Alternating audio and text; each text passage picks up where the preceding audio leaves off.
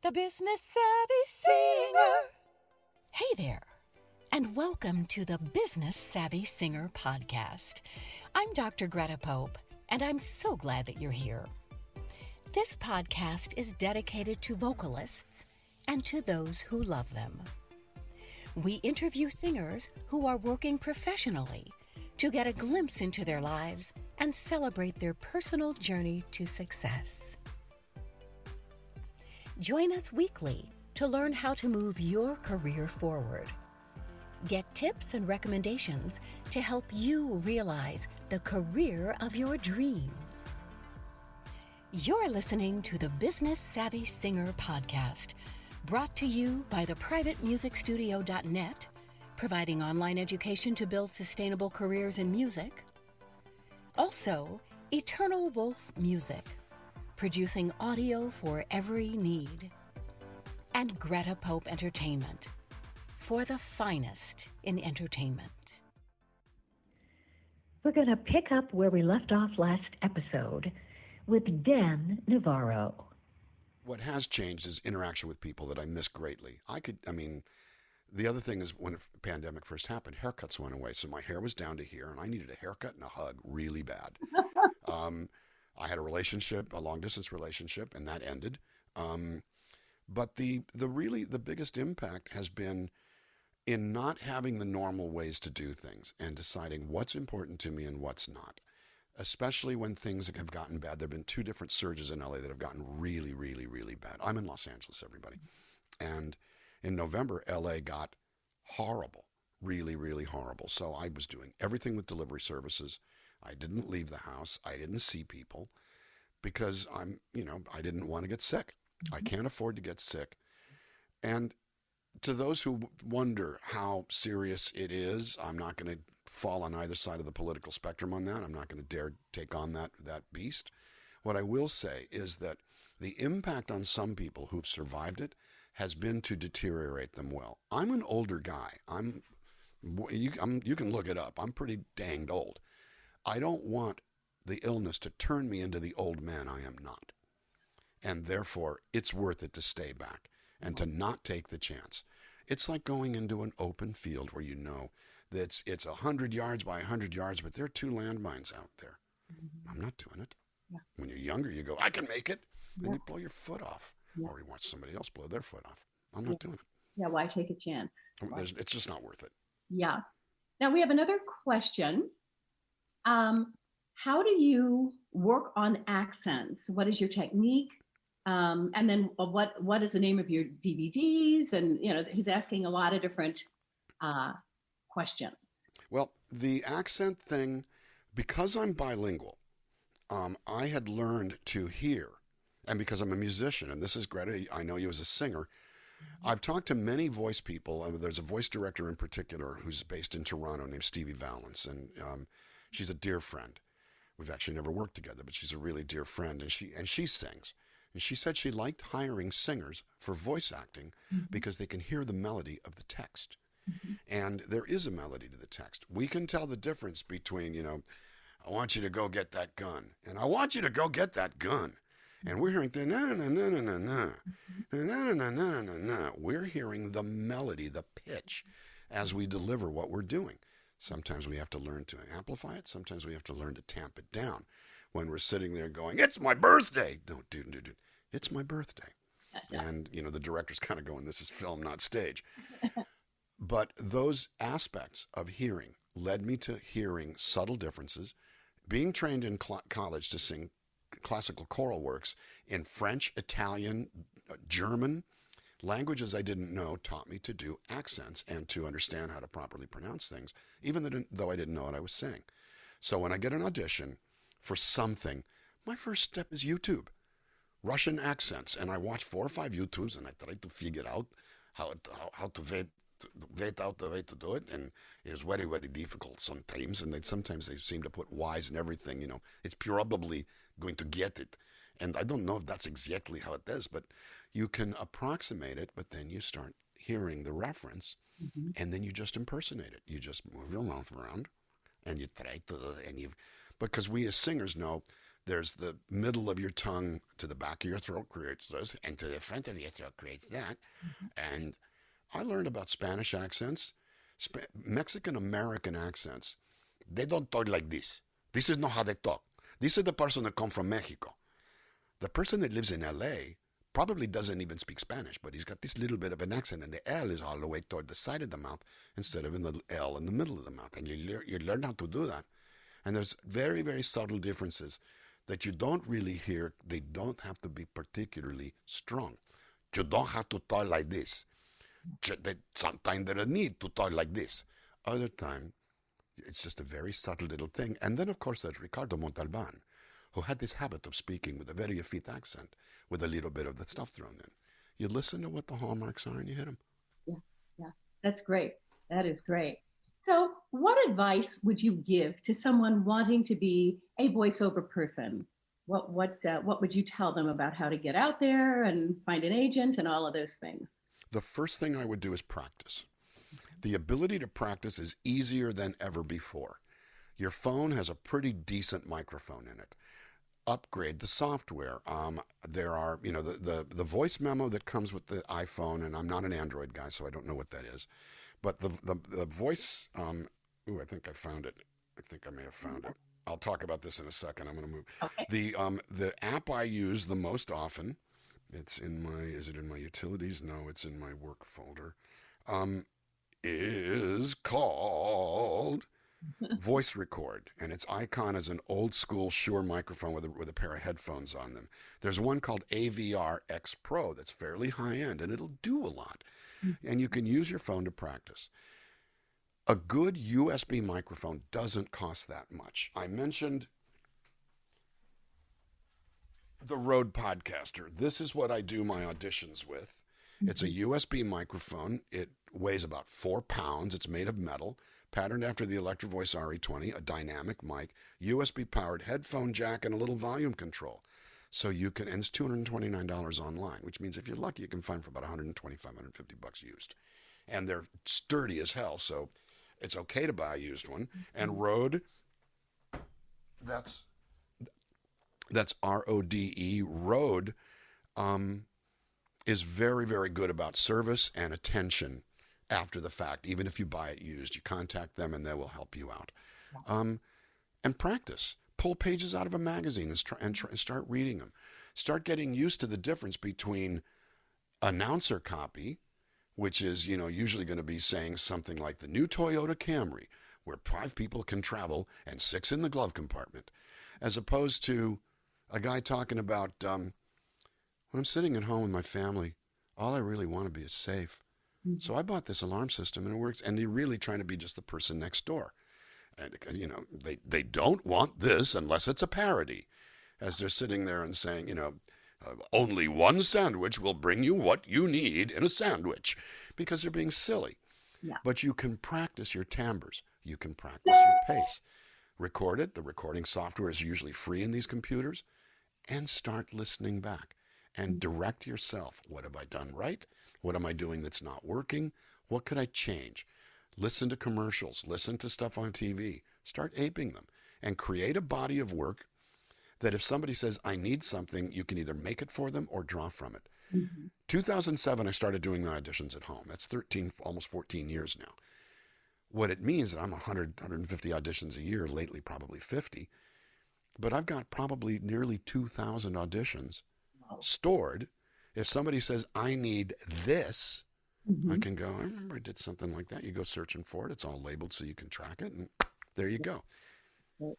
That's great. That's great. All doable. Yeah, that's wonderful. So now tell us what advice you would give to singer songwriters looking to get their music placed. That's a hard one. The access to a general public is both easier than ever and harder than ever. The hard part is monetizing it. Like unlike the old days where you know, you make a record, you sell a record, and, and based on its performance, you do a certain thing, and radio was king. Again, I can draw in the Chicago area because of WXRT and the saturation they played us with between 1990 and 1998, and still play, you know, every throwback Saturday, they'll play Walking on a Wire from 1990, and I, I've been in town and hear it. And if I'm in, if Lin Brehmer knows I'm in town, he'll play me on his show, play us on his show. Lowen, by the way, from Lowen and Navarro, passed away in 2012, so I've been solo since 2006. But um, in getting started, the important thing is to write. Write, write, write, write, write. Write what you know, write what you feel. Uh, be self critical of your writing enough to grow, but not so self critical you stifle yourself. And put stuff out there, whether it's on online platforms. There is a revenue stream that comes from it, and it's small. I hate it, but get yourself on Spotify, get yourself on the streaming services. It's not that hard to do. You could usually consolidate that through either Orchard or CD Baby and get out to most of the services. But start the process. Have an active social media presence. My personal opinion is that streaming really, really, really works. From the standpoint is that you may be grabbing your fans one at a time. Get over here, you get over here. But they stick with you if you give to them. And you have to give to them, not with an eye toward what you're going to receive, but the act of giving has to be the act of receiving. Mm-hmm. And if you feel that and you embody that in your music, whether your music is rock, jazz, soul, folky, make it sincere. If it's about being angry about politics, make it sincere. If it's about being sad in love, make it sincere. If it's about just play, if it's about party, party, party, make it count. Mm-hmm. You know, Beastie Boys they were pretty good at that. And the whole idea is own what you do, tell the bloody truth, mm-hmm. whatever that is. And keep putting it out there fearlessly because the people that are going to go, I hate that, you don't know who they are. And they might tell you, delete them. It's no big deal. Mm-hmm. But just start start engendering and reinforcing the connection between this and this and this. And that applies to acting. It applies to, you know, it applies to singing, even if you're singing something that is somebody else's. If you don't own the material, you're not going to be have a convincing vocal. Yeah. And the same thing applies as a singer songwriter or an artist trying to get out there. Just put it everywhere and never, ever, ever, ever, ever stop. Because if you stop, that's when it's over. Somebody asked me once, Can you give me some advice? I went, Quit. They went, Well, I can't quit. I said, Then you don't need advice. You need luck. That's great. That is great. That's great. Well, Dan, it has been so wonderful having you with us. And you, oh, wait, we have another question. Do you copyright your own songs before you release them? Do you recommend that writers do that before releasing their material? yeah. um, you know, I don't. I've mm-hmm. had one song stolen from me in my career, and it wasn't stolen outright. Like they took my song and stuck their name on it. They took a portion of the chorus integrated it into what they did so that it was obvious to me and a few other people, changed other stuff. It was going to be virtually impossible to to um, get action on, and it probably would have ru- ruined our careers because the mm-hmm. person who did it was a very major, one of the biggest stars in the yeah. history of popular music. Yeah. And our publisher went, "Yeah, tough break, isn't it?" Mm-hmm. I put a copyright notice on everything I send out in any sort of hard copy, meaning a tape, uh, an MP3. I'll embed it in there someplace in the metadata because you can do that in iTunes is you can put in metadata, including a copyright notice and songwriter credits, lyric sheets. I put a copyright notice on all of that. If you really think that there's a risk, copywriting can be done. It's not cheap. It's about I think 150 bucks a song, but you can also copyright a collection of songs. These are my 10 songs, my my 10 February songs or whatever you know, Songs of 2020. That's a collection, one copyright fee. Everything that's in it is copyrighted. If you put a copyright notice, it's a little bit like putting an I've got an alarm system sticker on your window. Mm-hmm. No one's really going to go, ah, they're bluffing. Mm-hmm. They're going to go, they're going to move on. Mm-hmm. And so they won't do that. And you, you are protected by common law copyright. It's just hard to prove without a true registration. And by the way, the whole thing of mailing something to yourself doesn't work. The reason it doesn't work, you can mail an unsealed envelope to yourself, get a postmark on it, mm. and then at the chosen moment decide to stick something in it, seal it, and who's going to know the difference? So they err on the side of, of, of support, of uh, verification. You can't truly verify that, even though it looks like you can. Mm-hmm. So, but that's that's the answer to the copyright issue. I don't do it. I mm-hmm. register everything with BMI, Broadcast Music Inc., counterpart of ASCAP. Mm-hmm and therefore there is evidence of when it was registered and a credit in my name. And the other thing can be, you know, performances out there. But I put a copyright notice on everything, but I don't file legal copyright until something's released and recorded. Okay. Okay. That's that's very good advice. Different advice than than I was expecting, but but very good. Well, it's it's a functional standpoint. I mean, there's no question that copywriting something properly is much, much, much greater. Let me put it this way: actually having the alarm system is better than only having a sticker. Right. But some people can't afford it, and for rookie writers, that can be a hindrance. My suggestion: put a copyright notice on everything. Wait till you've got a dozen of them, and then copyright the collection Yeah. in one go for one fee instead of paying 12 fees. That's great. That's great. That's great. Well, Dan, it, it's been great talking with you today. You told You, me Greta, too. I'm looking forward to hearing how you're doing. Well, I'm doing great. Everything is is going very well. I have a a uh, podcast that I'm doing, the Business Savvy podcast, and just a lot of things that I've sort of taken up during the pandemic, and it's it's uh it's been great. Kind of the things to keep me sane, keep me happy, keep me moving forward. All of those things. So it's it's great. Well, you and I met through at an AFTRA convention, I want to say 2009 or so. So it's been a dozen years. And your name has come up recently in the in my sound recordings negotiating committee with Janice Pendarvis, the famous singer with Sting and many other people. Um, she's my vice chair. Um, and uh, we may we may tap you on the shoulder sometime because we both think very highly of you. Thank you. Well, I would love that. I would love that. So I'm wondering if you would be willing to sing something for us Sure. today. This is so With exciting. pleasure. I'm trying to decide if I should do the big old hit because I think everybody's going to like that. I Um, think so too. I think so too. That's so. And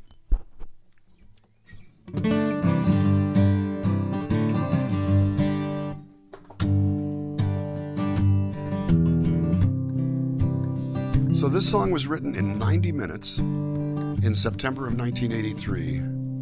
We didn't write it to be a hit, we wrote it just to write it. Had no idea what would happen with it. And 13 months later, it was a top five hit all over the world, and our lives were changed permanently. And I remember the look on our faces the first time we heard it on the radio. It was something like,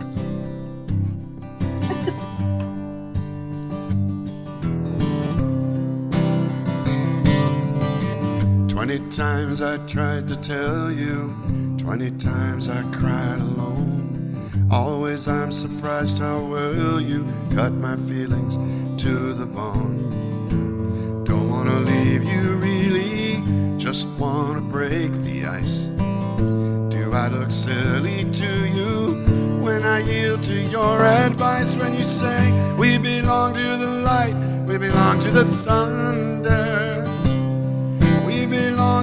Sound of the words we've both fallen under. Whatever we deny or embrace, for worse or for better, we belong, we belong, we belong together. Si acaso no lo sabes, te aseguro que es verdad. El cariño que es sincero no se apaga con crueldad. Lo que fuimos y desprecias lo más fiel. Juntitos pretendimos que la luna era de miel. Junto a ti, junto a ti, solo es mi anhelo. Everybody sing with me at home. Junto a ti como el rayo de luz que ha brotado el cielo. No importa el porvenir si sufrir es mi triste destino. Junto a ti, a ti hasta el fin del camino. The Spanish words mean that there is no love that is greater than that between a true hearted gentleman and his chosen one in the back of an El Camino. Out on Lakeshore Drive in February. Like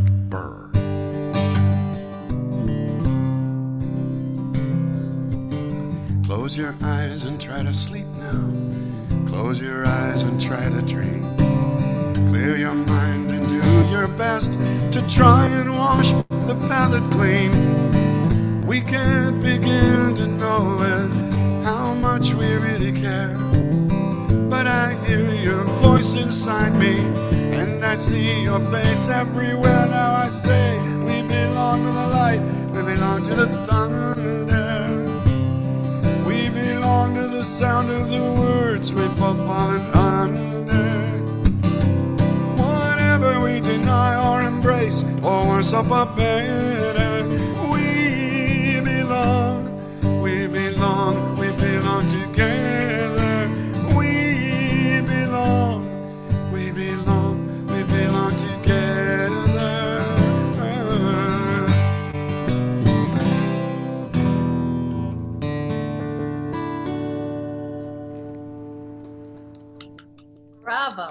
Bravo, bravo, bravo, bravo.